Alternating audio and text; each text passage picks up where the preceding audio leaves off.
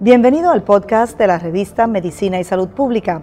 Escuche los avances más relevantes para la medicina en Puerto Rico y el mundo. Si desea ver este podcast en vídeo, puede hacerlo en nuestro canal de YouTube Revista MSP.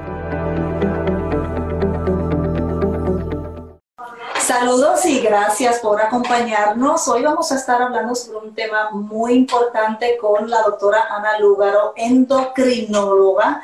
Así que es un tema eh, muy específico que afecta a las mujeres embarazadas. Así que primero vamos a saludar a la doctora. ¿Cómo se encuentra? Bien, gracias. ¿Y ustedes? Gracias por la invitación.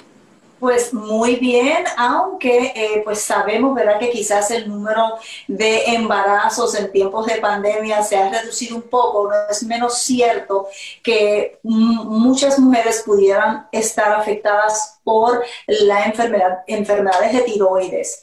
Eh, ¿De qué se tratan, doctora, estas enfermedades?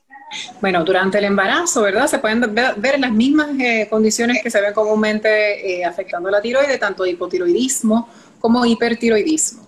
Usualmente el hipotiroidismo no es, no es diagnosticado comúnmente durante el embarazo. ¿Por qué? Porque cuando el hipotiroidismo está descontrolado, las mujeres usualmente no ovulan y por ende no quedan embarazadas o si están descontroladas porque no saben que tienen hipotiroidismo, pues ocurren abortos espontáneos. Así que el diagnóstico es bastante raro.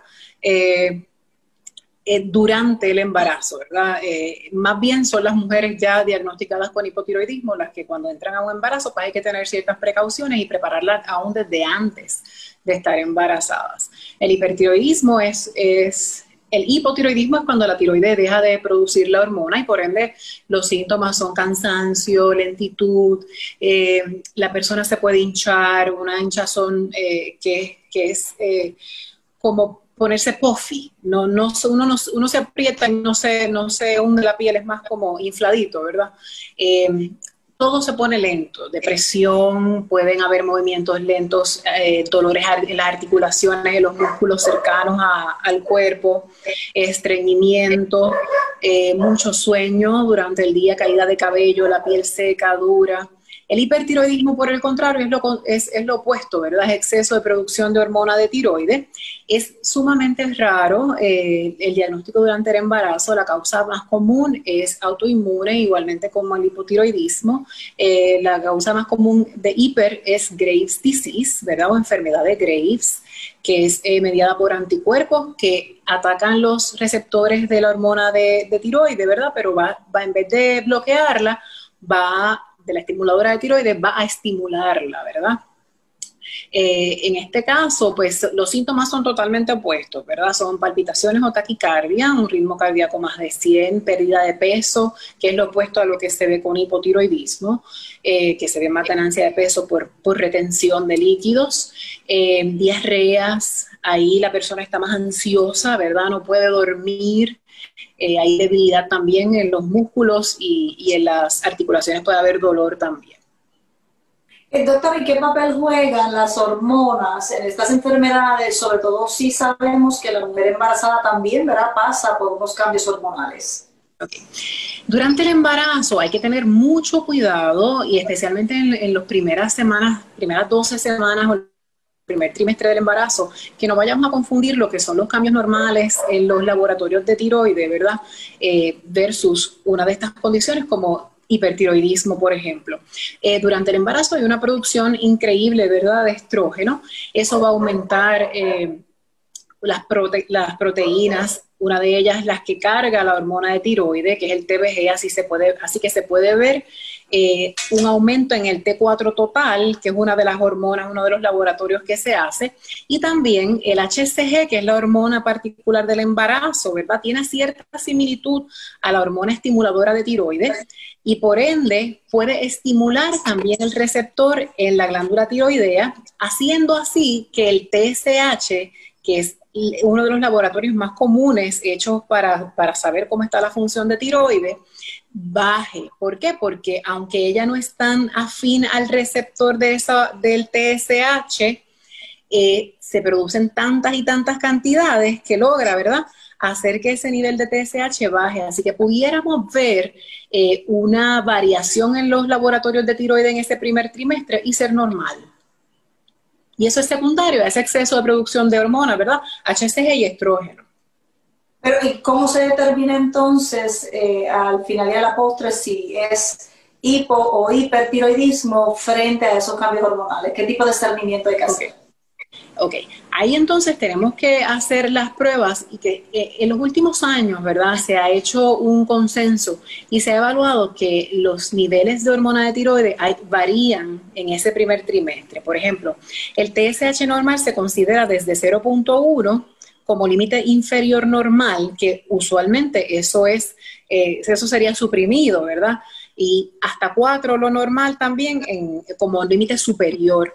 Así que hay que hacer esa evaluación adaptados a trimestre de embarazo idealmente.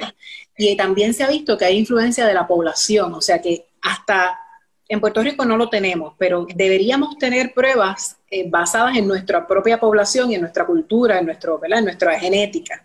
Y eso, eso, ¿verdad? Habría que hacer una combinación de, ambas, de ambos laboratorios, TSH y FRITE4, ajustados por trimestre de embarazo. Eso sería lo ideal y sobre todo, ¿verdad? Siempre el 80% de cualquier diagnóstico se hace también con el historial médico, ¿verdad? Si tenemos una persona que está completamente asintomática, pues es algo que tenemos que tener en consideración. Podemos hacer también los niveles de anticuerpo, por ejemplo, los antihiperoxidasa, porque aunque tengamos unos niveles normales de, TSH y FRIT4, pudiéramos tener ¿verdad? un aumento en riesgo de desarrollar enfermedad eh, de tiroides postparto también.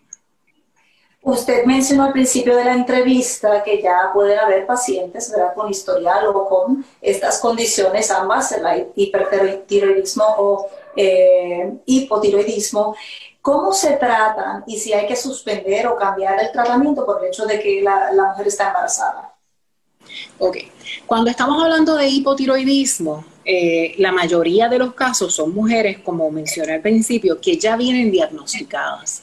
Es bien importante que tantos médicos primarios, que es nuestro enfoque eh, en, orientación, eh, preparen a estas mujeres en edad reproductiva para que su TSH esté óptimo, que eso sea determinado, que es 2.5 o menos para quedar embarazada, ¿verdad?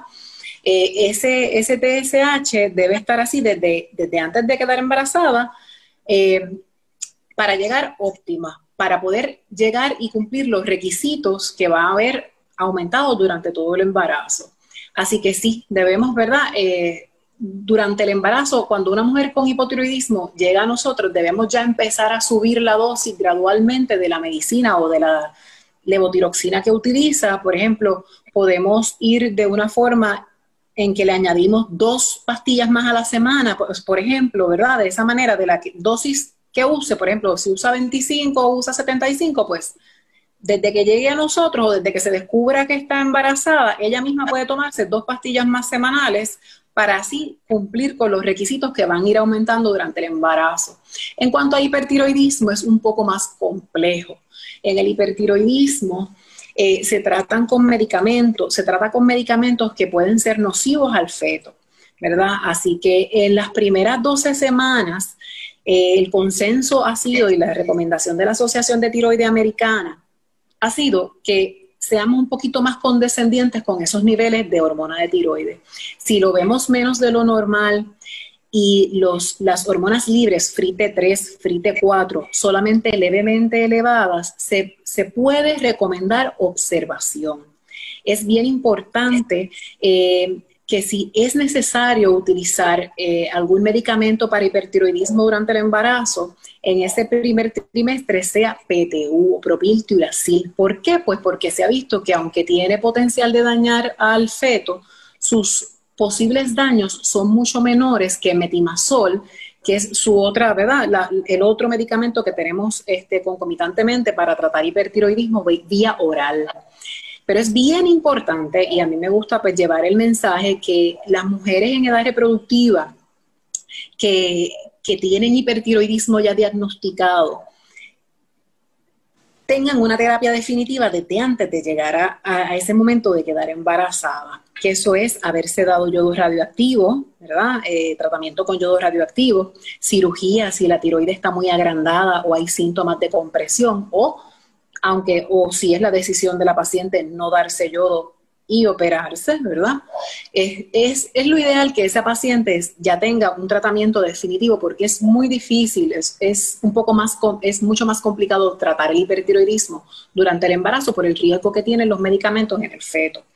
Eh, pero si llega a nosotros, como decimos nosotros, de nuevo, ¿verdad? No diagnosticada, pues sí tenemos entonces esas dos alternativas. Ya más adelante en el embarazo se puede utilizar metimazol con menos riesgo de daño al feto. En caso de que esa mujer opte por no utilizar medicamentos, ¿qué efecto puede tener sobre el feto ese descontrol de esa hormona tiroidea? Ok, en el caso de hipotiroidismo puede haber un parto prematuro, un bebé de bajo peso, igualmente en el hipertiroidismo puede ocurrir em, la placenta que, abrupto placenta, que la placenta se desprende y por ende, ¿verdad? Haber un parto prematuro también en el hipotiroidismo, preeclampsia, más riesgo de preeclampsia, em, de hipertensión en la mamá. Eh, si el, si el feto no recibe la cantidad de tiroide, de hormona de tiroide necesaria temprano en, el, en la gestación, va a haber una, alteración en el desarrollo neurológico porque la tiroide del feto se produce o se forma, mejor dicho, alrededor de la semana 9 y 10. Y de todas maneras, aunque esté formada la, hormona de tiroide, ¿verdad? No es suficiente la que va a producir la tiroide del feto, así que necesitamos que mamá también esté optimizada, ¿verdad? En, en términos de su reemplazo hormonal de tiroide. En el hipertiroidismo, pues puede haber pues estas mismas complicaciones, parto, ¿verdad? Eh, menos eh, cantidad de líquido eh, de la placenta, abortos, ¿verdad? Pérdidas prematuras, el bebé de bajo, de bajo peso, eh, puede haber hipertiroidismo en el feto también, y eso es algo que tendría que, que monitorear un, ¿verdad? un experto, un experto en, un neonatólogo, ¿verdad? Hay que hacer sonograma de la tiroide en el feto cuando es hipertiroidismo con lo que estamos trabajando. hay casos en los que la mamá, el bebé tiene hipertiroidismo durante, en, la gestación y hay que tratar entonces a la mamá y al feto, que, es más complicado. Por eso es que en el hipertiroidismo, que es el exceso de producción de hormonas, yo recomiendo mucho la orientación a las mujeres antes de quedar embarazadas, para que ya al momento de quedar embarazadas eh, ya hayan sido tratadas para su hipertiroidismo y pues puedan llegar entonces eh, libres de, o por lo menos con la enfermedad controlada, o ya en hipotiroidismo, porque es la complicación más común de las terapias definitivas de hipertiroidismo. Eh, doctora, ¿y estas condiciones eh, preexistentes indican que ese embarazo necesariamente es un embarazo complejo de dificultad, de alto riesgo y que debe monitorearse con mayor cautela que un embarazo quizás donde estas condiciones estén ausentes? Pues ciertamente, como, como la tiroide, la levotiroxina, es, sea en, en, en, ausencia o disminución en producción o en exceso, ¿verdad? Eh, es, es esencial, ¿verdad? Para el desarrollo del bebé, pues yo te diría que sí, ¿verdad? Son, son condiciones que debe verla un endocrinólogo durante un embarazo, eh, porque sí podrían poner en alto riesgo tanto a mamá como, como a bebé sí deberían ser este, monitoreadas de cerca de cuatro, usualmente cada cuatro semanas se ven estas mujeres embarazadas con condiciones de tiroides. Inclusive en hipertiroidismo a veces hay que verlas hasta cada dos semanas para hacer ajustes en terapia. Claro, aquellas que, deciden... Y que quien se, va a dar cuenta realmente es un médico primario, en este caso el ginecólogo obstetra, que entonces hace el referido al endocrinólogo. Exactamente, sí. Y el ginecólogo obstetra, ¿verdad? Muchos de ellos también, eh, porque nosotros, eh, eh, ¿verdad? Promovemos que los médicos primarios se involucren, ¿verdad? Porque a veces y, estamos conscientes que los especialistas y los subespecialistas en Puerto Rico no damos abasto. Así que, pues, ¿verdad? Instamos a los médicos primarios que, que se involucren y que se, se eduquen en términos de, la, de las condiciones de tiroides que son tan comunes, ¿verdad? Qué bueno, y sobre todo nuestra población puertorriqueña. Sí, sí, sobre todo en nosotros. Es, una influencia genética y, pues la tenemos ahí bien presente. Claro, y por eso pues precisamente nuestro tema hoy y qué bueno que, tenemos todos estos detalles porque la información la podemos compartir y le vamos a pedir al público que también eh, la comparta y puede escuchar la conversación también en nuestro podcast que subimos a la plataforma SoundCloud. Muchísimas gracias, doctora. ¿Se nos quedó algún punto importante que quiera recalcar? Sí, pues fíjate, me gustaría este mencionar que es importante el hecho de que cuando hay anticuerpos contra el, TPO, el thyroid peroxidase antibody, ¿verdad? Que es el, es el, anticuerpo más relacionado a hipotiroidismo o a tiroiditis de Hashimoto, que es la causa más común de hipotiroidismo. Eh, puede ocurrir una, una tiroiditis sub, um, postparto, perdón. Una tiroiditis postparto puede ocurrir de un mes hasta cuatro meses después de haber dado este, a luz y muchas veces se presenta, ¿verdad? Eh, muchas, muchas mujeres eh, cuando después del parto desarrollan depresión, ¿verdad? Y es, y es, un diagnóstico que tenemos que tener siempre en mente cuando una mujer da a luz, no pensar, ay, es que está abrumada por el bebé nuevo y por todo el trabajo que tiene y porque no puede dormir. Mire, eh, hay que pensar en función de tiroides y en hacer las pruebas de tiroides y especialmente están a riesgo aquellas que ya sabemos que tienen esos anticuerpos positivos a pesar de que su función de tiroides haya estado normal durante el embarazo. Es bien importante porque son síntomas que se pueden confundir con ese proceso postparto como usted señala. Así mismo es. Pues muchísimas gracias, doctora. Cómo no, siempre a la orden. Bueno, y recuerden seguirnos en todas las plataformas, bajo la revista MSP. Será hasta una próxima ocasión. Buenas noches.